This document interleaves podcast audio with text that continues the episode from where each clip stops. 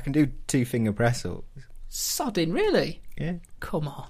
I just made that up, but I feel like I could. Should I give it a go? No, because then we'll just hear two Come on. distinct little snaps. Don't, don't. I don't. I'm gonna start. What about this? For God's sake. Ready? Yeah, go on. Okay. He's no. Alright. I'm, I'm trying to do this like a sports commentator. So he's he's gone down. He's he's down. He's bloody hell.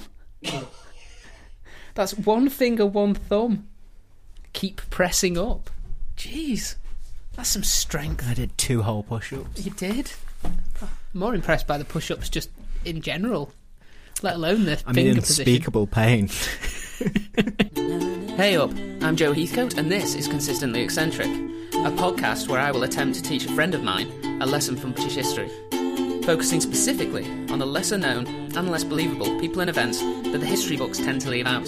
So let's get started with. So, you know how I normally start these things. With an erection. You are in a cheeky mood. Oh dear. it was a little wink you give me. it's not a funny joke. it's not. Just funny. it's not a funny joke at Did all. you, do you know when you said you went to the toilet? Were you snorting cocaine? I'm too poor for that. It was just bath salts. yeah. Mm. Right, none of that. Okay. Start fresh. So, so usually I start by telling you what era we're in yeah. to give you a bit of a, bit of a, you know, an idea of, of what kind of people you're going to be dealing with. But before I give you that this time, I have to warn you that pretty much everyone in this story has the name John. Okay. So to get around that, after I've given their full name, we'll be using surnames pretty much exclusively, just to try and avoid confusion. Okay? Okay. Well, we could be like, okay, that's John C. There's Johnny, Jonah. I think it will get more confusing that way. Okay. because I think there's some people who also have the same second initial. So it just be there's John C, John C two, John C three, John C three PO, and the, yeah. So to be warned, there's a lot of Johns in this. Okay. But We've got to be more descriptive of the people then.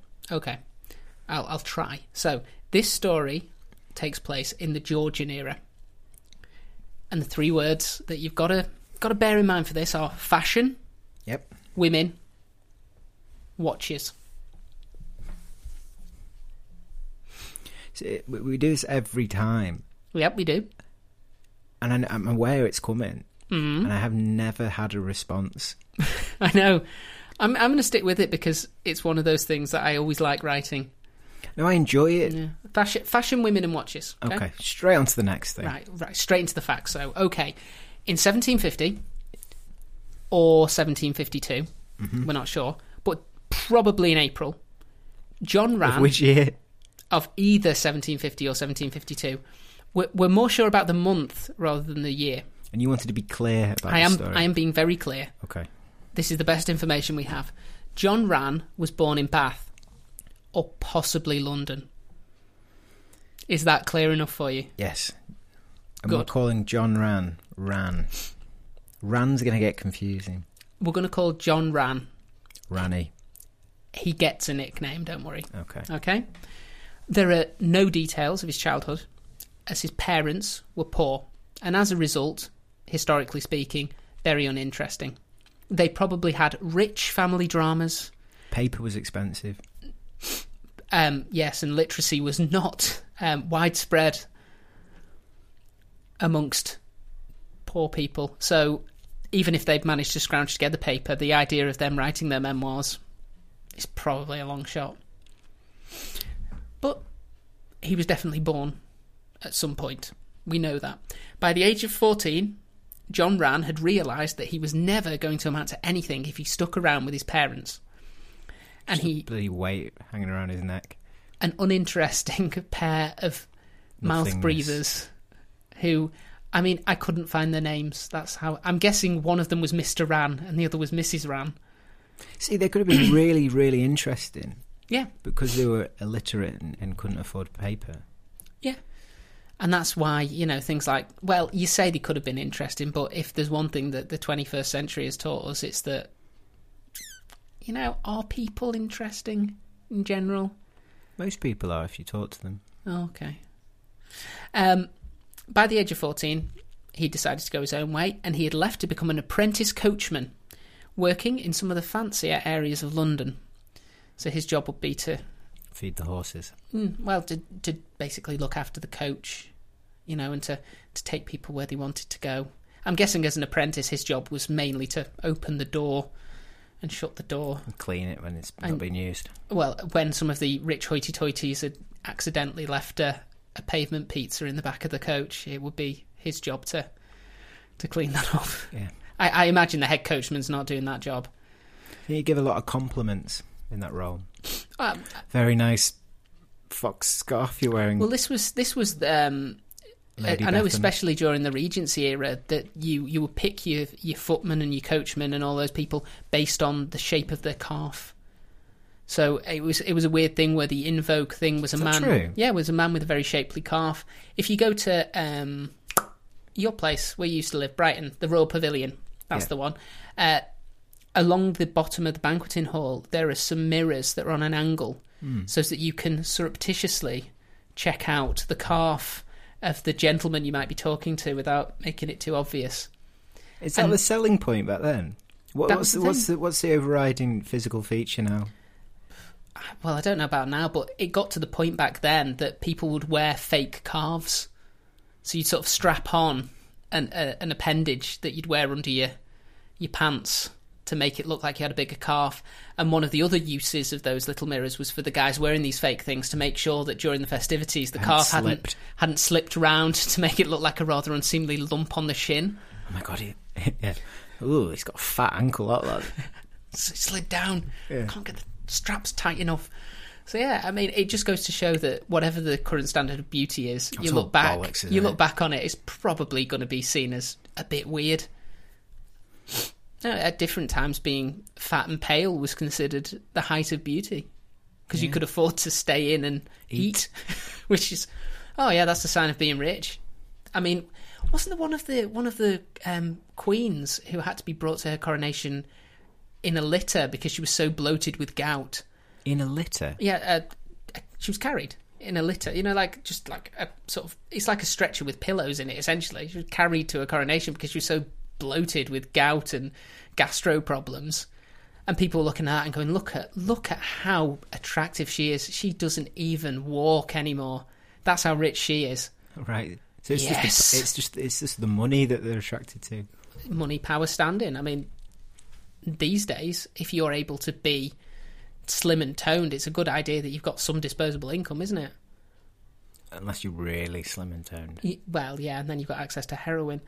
Um, so anyway, he's working in the fancier areas of London, and John he observed the high class clients he was ferrying around, and he developed a strong desire to experience their extravagant lifestyles for himself. Is this a rags to riches story? We'll see. Uh, but the leap from coachman to a nobleman Week. is going to be tricky. You, there's no direct path betwixt the two. There always has to be someone first to open those doors. Well, there always has to be someone to open those doors for you. He befriended a rich merchant who began giving him money to dress up like a nobleman. I'm guessing because it amused the merchant to have a young, fine calfed man Yeah. that he could dress up in fine clothes and take to his club and show his friends. You know, look at my young toy boy.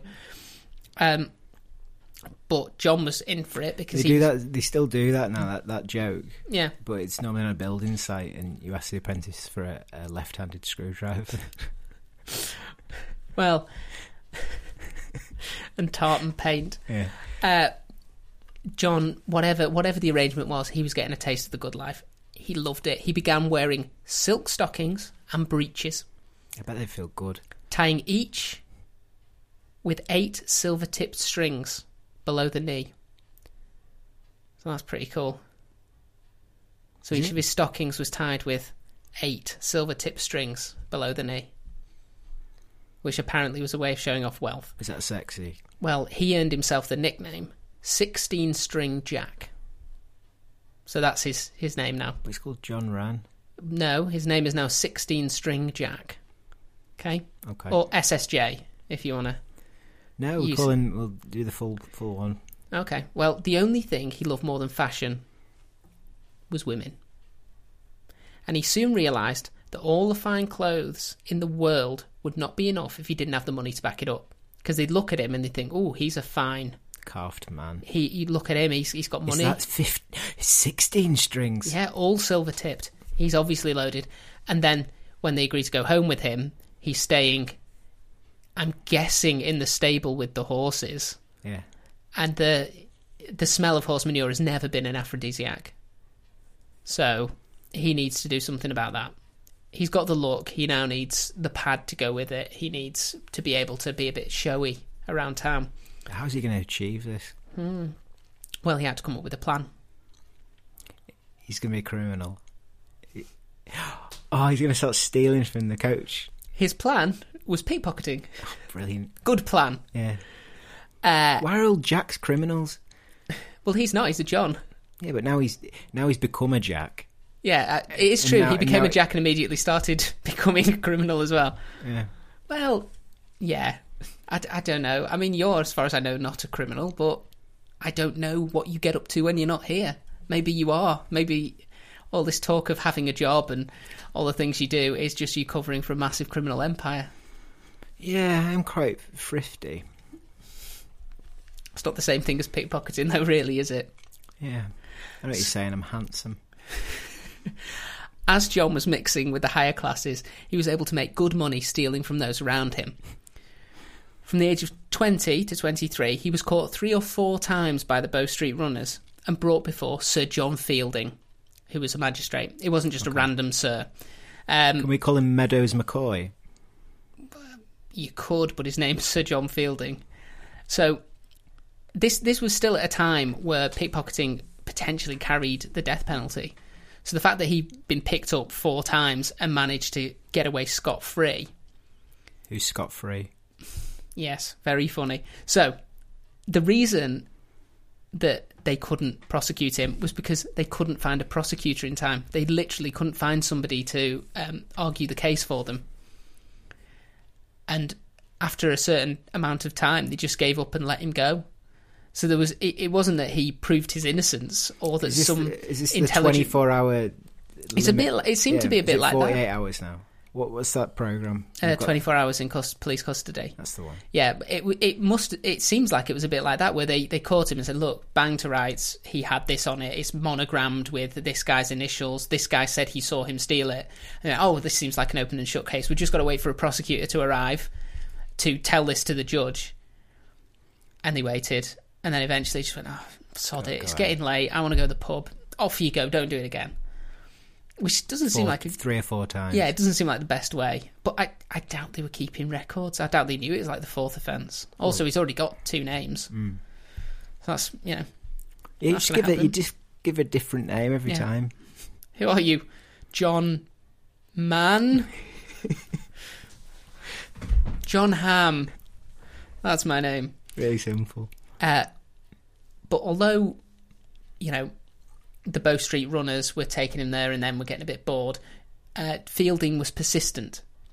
He was determined because he'd seen through all of these tricky names Yeah. and I'm guessing disguises, really bad disguises that he was wearing.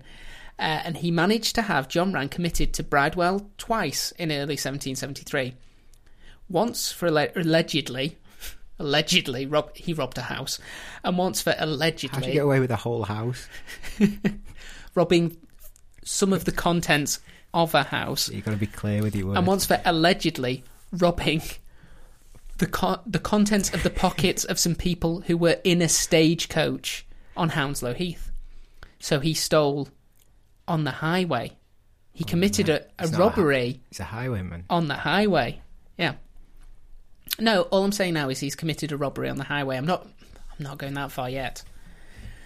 Bridewell had originally been a royal palace uh, built for Henry VIII, but it had been constructed, rather unfortunately, next to an open sewer.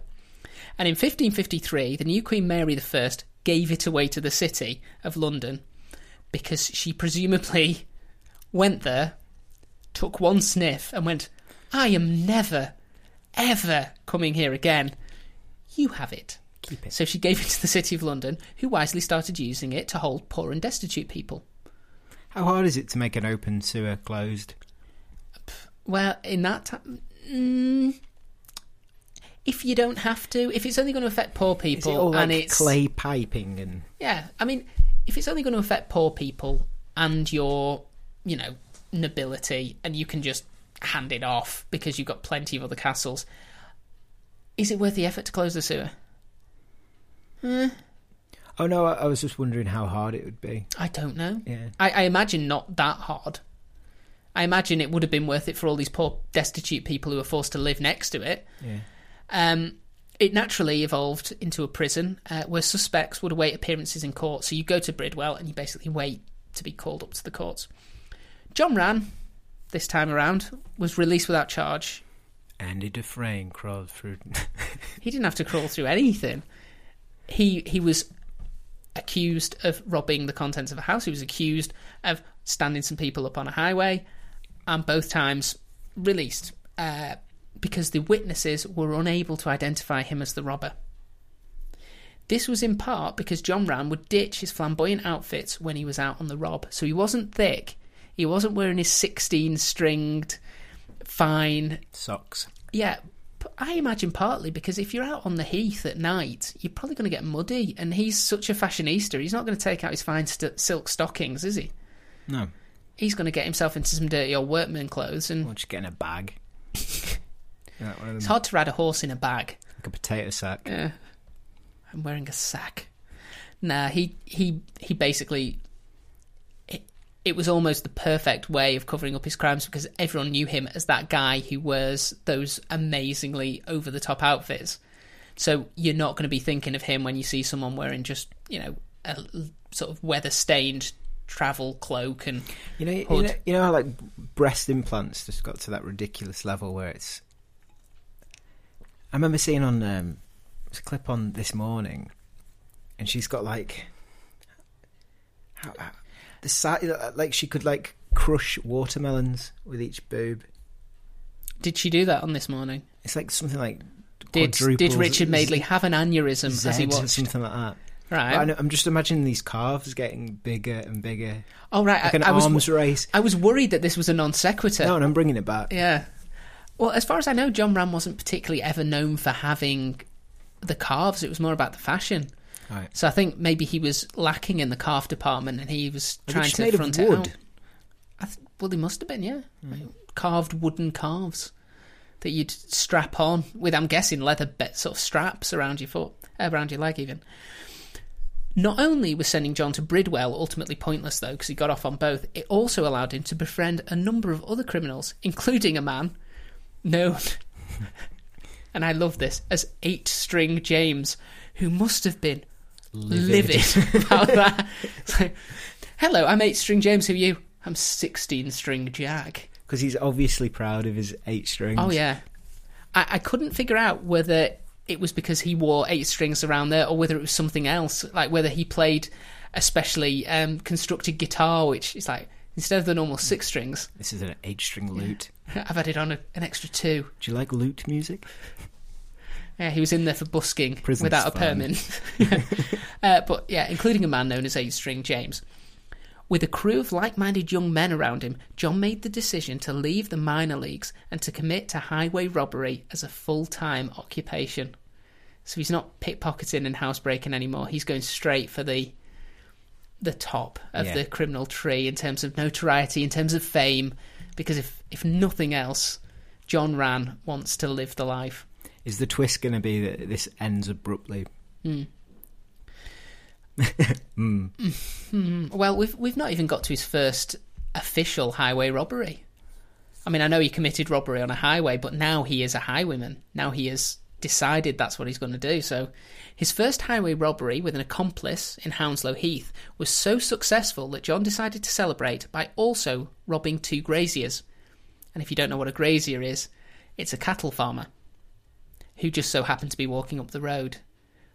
Which seems an odd thing to do because how much money and valuables do you think the average cattle farmer takes out with them when they're uh, about their business?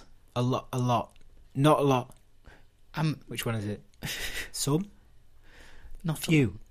not a lot. Oh. So after a full-on fist fight, because he didn't just stand and deliver, he decided to punch these poor gentlemen going about their business. And I, I felt like I feel like the farmers would have a, a greater advantage in a fist fight. Well, I mean, we say that the farmers, these are graziers, these might just be poor people who just follow the cows around all day.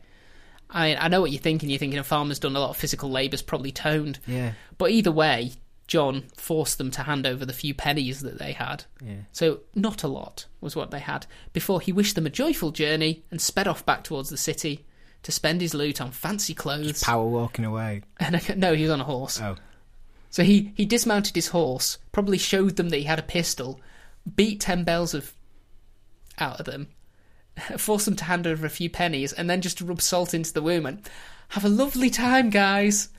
I'm off to I'm off to the city to spend all of my loot. Yeah, and away he went. Uh, yes, on fancy clothes and accommodating women. So on November thirteenth, seventeen seventy three. John and four accomplices committed a spree of robberies around the Hampstead area of London.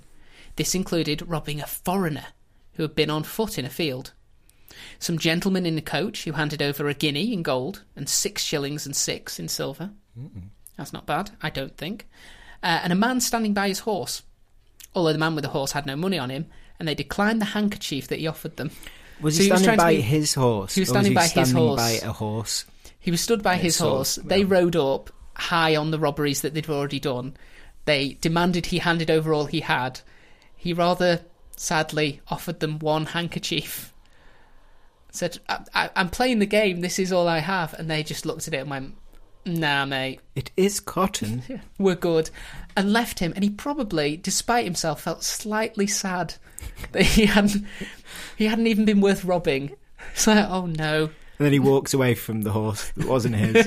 he was just standing by he was just proud that someone thought he owned a horse. is that your horse? Yes. I couldn't say. Poor man. So, after rounding off the evening by firing off their pistols in a field, not at anything, they just they were so excited and pumped, and they hadn't actually. no one had taken them up on the life part of your money or your life, so they were a bit, you know, they were all loaded with nothing to do, so they fired off all the pistols. Uh, the five men went to the Three Tuns pub to divvy up the loot and to drink to a job well done. Yeah. That's what a lovely evening for some young twenty somethings to, I ho- I to have the- together. I hope this story. I hope they live long enough to get to the spiritual part of their life. Because it's, it's like it's like the, the life of a rock star, this isn't it? So Oh, you ha- yeah. So you have the excess, uh, womanizing, drugs, Oh, excitement, I- I s- destruction, and then you get to like 35, 40, and then you find God, and then you do a religious album. uh, okay. Are we going to get there? I feel like it's going to be short lived for these folk. You're still you're still labouring under the impression that um, what's his face eight string actually plays a lute. I don't think he did. I don't think there was a musician in the No, he did. Okay. That's what he does. He just follows them around. He doesn't actually engage in the robbery. He just sings what he's seeing. Yeah. You Punched a grazier in the face, spilled claret all over the place. Yeah, he was just... and now I'm going into Brave Sir Robin, so I've got to stop. He's such a good freestyler. Uh, so, unfortunately for them, all of the men that they had robbed went straight to Sir John Fielding, who dispatched the Bow Street runners to search all the disorderly houses in the area. The Three Tuns definitely qualified as a disorderly house, and all five men were arrested for being disorderly Yeah. because they got rather drunk. Uh, unfortunately for John Rann, one of his fellow robbers, John Scott, or Scotty as we shall call him, Scotty McCoy. yeah, he decided to save his own skin. I know it was Meadows McCoy, wasn't it? Hmm. We'll call him Scotty Bottoms. Okay, so Scotty Bottoms decided to turn on all the others in order to save his own skin, and he even agreed to testify at the trial. The trial did not start badly, as one of the robbed men, Robert Simmons, explained that the robbers had behaved exceedingly civil and rather begged for the money than used violent means. so it's, I'm now imagining, like, um, He's victim blaming himself. yeah. Uh, Well, I'm just imagining him sort of like, I was begging Oh. for it. Give us, give us some money. Go on. Oh, pl- please. Oh, come on. I on. don't like this Robert. Yeah. The coachman backed this up by stating that one of the robbers threatened to blow his brains out, but after he after then I've offered him a tissue No, no. when he's So the sneezing. one of the robbers off, uh, threatened to blow his brains out, but after he asked that the robber put his pistol down, he did, and he behaved exceedingly civil. I'm going to blow your, your brains out. Oh, don't do that. Oh, I'm, I'm so sorry. Did I scare you? I didn't mean to. I just I was getting into character, sir. I think that would scare me more than just aggression, like brutal aggression. What them flipping between Yeah. brutal aggression and Yeah, like being really polite not and knowing what's going. Like if if you go into a situation and you're like, okay, this is just violence. I'm ready for violence, and it's like, give me all the money. How are you today? Oh, oh, fuck. you better hurry up. I'm getting I'm getting angry. By the way, just just as you go into town round the corner, there's a lovely little French bistro. Took the wife there last week. I recommend it. Oh, weird shit's gonna happen to me tonight. In fact, you know, after the robbery's over, I might take you. No. It's when you start beating yourself up. is this what you want? But did, not only did they get a glowing review from the people they robbed in terms of the service, I guess, that they provided, it's funny that they would be they reported the crime, Yeah. but then were so complimentary. It's almost like they they They've done their own mind game with it as well. Yeah, I really hate to do this because they were such fine young gentlemen, but I, I mean, by the letter of the law, they have robbed me. So I'm doing my civic duty by reporting it, but please go easy on them. Lovely kids. Maybe you could just have a stern talking with them, stern talking to. But the real positive for John and these Got guys, such potential. the real positive, was that none of the witnesses were able to positively identify any of them, despite, despite the fact that they made no attempt to hide their faces, and the robberies, I'm sure you assume they happened in the dead of night, full sunlight. These robberies were broad daylight robberies. So, despite the fact that none of them were wearing hoods or masks or even hats, and they were they stuck around long enough to have apparently exceedingly civil conversations with all of their victims, the victims couldn't identify them, which Because they're, all gurning. they're all just pulling faces. I think it leads further credence to your idea that in the interim between them being uh, them reporting the robbery and them coming to the trial to be witnesses, they all had a change of heart. Went, but actually, they were such lovely young men. I don't want to. I don't want to ruin their lives. This criminal record will stop them gaining meaningful employment. You know. John Rann didn't even bother to produce a character witness, and when asked what his defence was, he just said, I know no more of the matter than a child unborn. That was his defence. It's quite poetic, that. really. So, And the judge went, "Oh, John." well, the judge, Oh, unfortunately, in the judge's mind, I assume, had to say, yeah, um, you're all free to go. So, for seven more months, 16 string Jack terrorised the area around Hampstead, surviving multiple brushes with Sir John Fielding. Oh, that bought him out of. Yeah, yeah, yeah. That worked. That defence worked. The unborn baby defence. Everyone's so Gold. smitten, aren't they? Well, he's. You've got to realise he turned up to that trial in 16 string Jack garb. He looked amazing. All the latest fashions, beautiful. Probably paid for the outfit with the money that he'd robbed off the people. Yeah. But he looked beautiful. And the judge, having heard that apparently Do I need to put more effort into my appearance? If you're going to commit highway takeaway? robbery, yes. If you're going to become a criminal, No, but you need to be a criminal that the public can love. And one of the ways of doing that is to be physically attractive. should I buy a suit or something? Yes.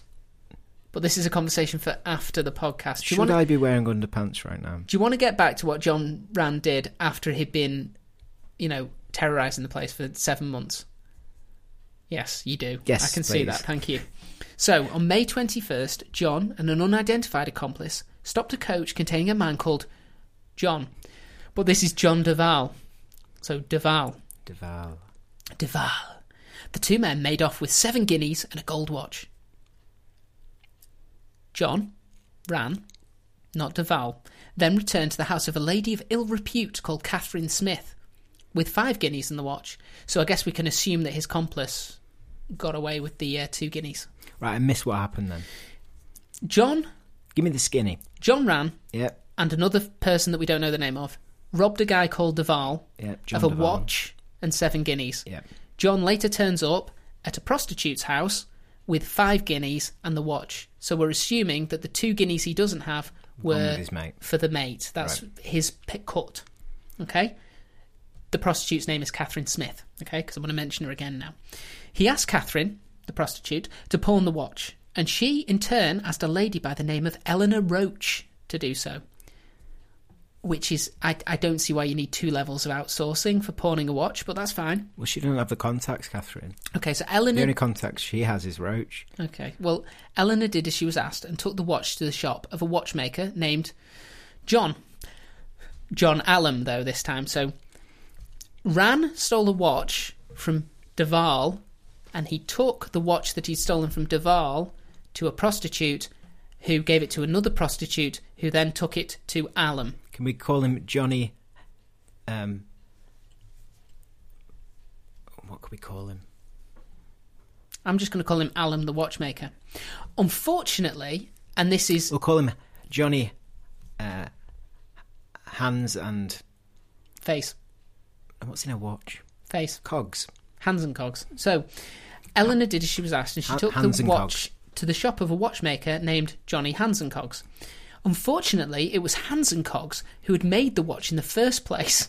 What are the chances? And he immediately recognised it as his work Yeah. and called for the Bow Street runners.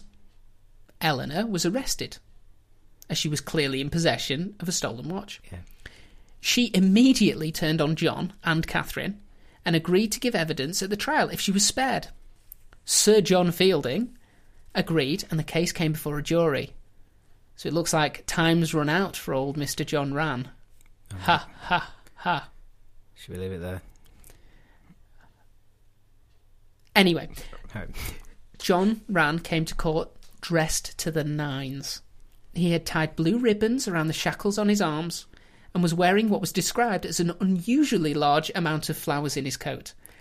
And I've seen a, an artist's impression of this, and he's literally like wearing sixty tulips. where you would normally have a buttonhole, you know, like one. He had an entire bouquet of flowers.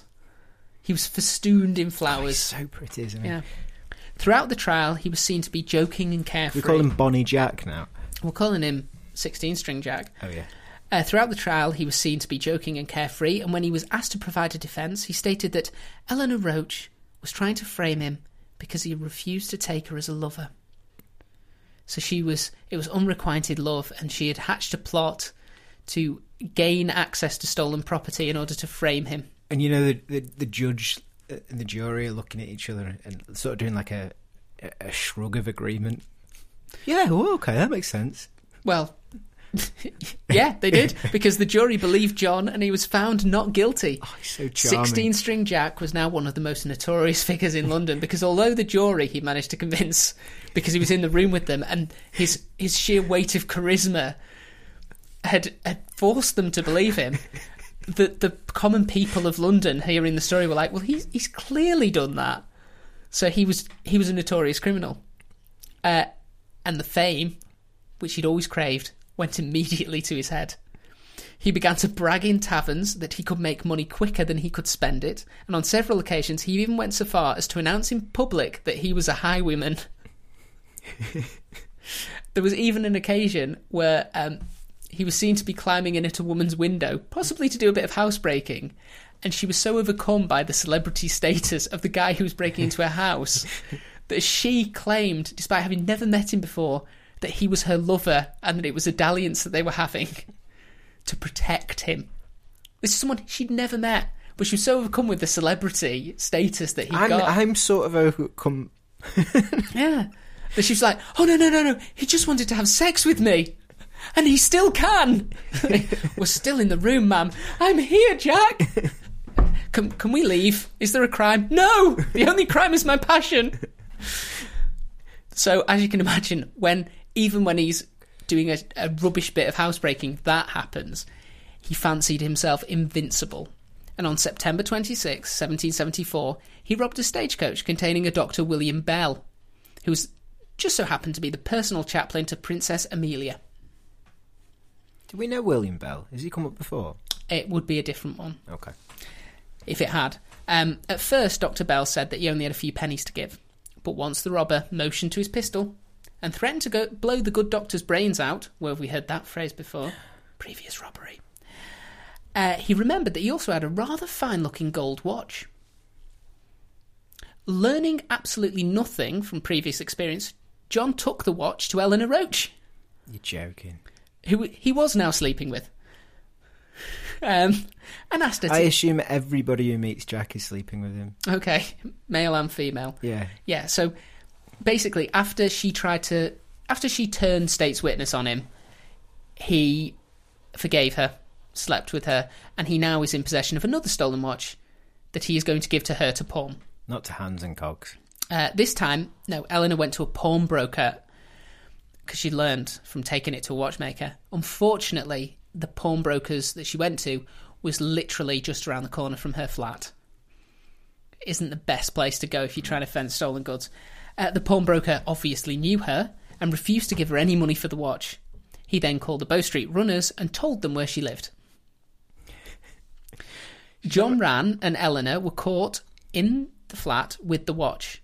And at the trial, for the first time in four years of highway robbery, the victim, Dr. Bell, was able to positively identify John Rann as the robber. This was in part because Sir John Fielding had brought Dr. Bell to identify John Rann as soon as he had been apprehended rather than waiting over a month for the trial, as had been happening previously. So, you know how we were laughing at the fact that the guys couldn't remember what he looked like in broad daylight? Yeah. they'd seen him during a robbery in broad daylight, a traumatic experience, and then they hadn't been asked to identify him for over a month. During which time, I'm guessing he'd had time to change his facial hair. He'd had time to change his entire appearance if he wanted to. And then, like, is this the man? Uh, huh? I, I honestly couldn't say. I've I've been repressing that memory rather hard since it happened, sir. You do realise he tried to he threatened to blow my brains out. Yeah. Then he made a rather, rather rude and slightly erogenous kind No, of motion with his gun. Uh, John tried. He went to his greatest hits. He tried the old. I like to think there was like a, a so it's a lineup, and then there's also like mirrors angled at the calf. So- oh, yeah. No, I'd recognise those calves anywhere. It's him. He did it. John tried the old "I know nothing" defence that had worked so well for him in the past. And he changed it up again, or is he? He's using the same line. I know nothing as a small unborn child. No, this time it was, I know as little about this matter as a dementing old priest who's lived in a hermitage for the past 30 years off the coast of Scotland. And the jury in the and the, Yeah, they were like, this isn't as good. "Ugh." Yeah, they were like, this isn't, this isn't It's as good as his early work. Oh, oh, I'm really not getting the metaphor this I'm really time. rooting for you, Jack, but I can't give you that. So uh, it didn't work, and 16 String Jack was sentenced to be hung, while Eleanor Roach was sentenced to 14 years deportation. Where did you get deported to at that point? I think this. Where would this have been? Did you go to Hull? It was. It was one of the colonies. I don't know which one she went to. Somewhere nasty. Oh, beautiful. This this turn of events, though, was very surprising to John, who had already arranged a party to Which celebrate. John? John Rann. Okay. He'd arranged a party to celebrate his acquittal. So he got a he he paid for food, he paid for drink, he he had a victory party all prepared, um, and he didn't get to go to it, which is a shame. Did they have it anyway? I'm, I'm ass- he he he was celebrating with the criminal element of London. I'm assuming if there was a prepaid bar and food on the go, they weren't going to let that go to waste, were they? Have carrot sticks?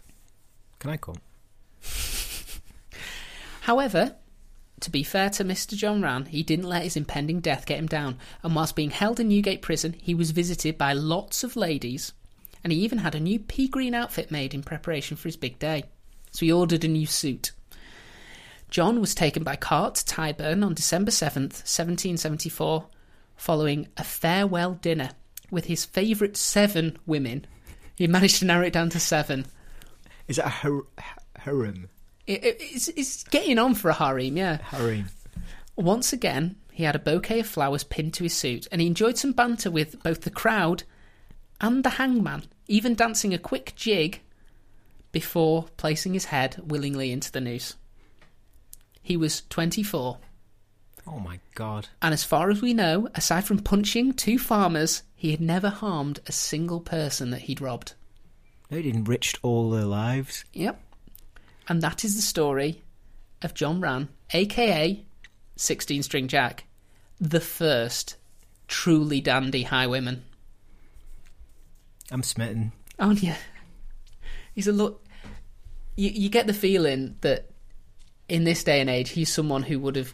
I was trying to scour my mind for a celebrity or, or a famous person that's similar to him. I couldn't. I couldn't get anything. You feel like sort of thinking, well, Russell Brand No, in, in his this- early days. in this day and age, what would have happened is he would have probably been sentenced to prison for five to ten years, and he would have come out as sort of in his early thirties, um, having learnt a bit of humility, and he would have been one of those charismatic people who could really sort of talk to the youth about the the perils and pitfalls of crime. That he could have had his charismatic personality turned to good.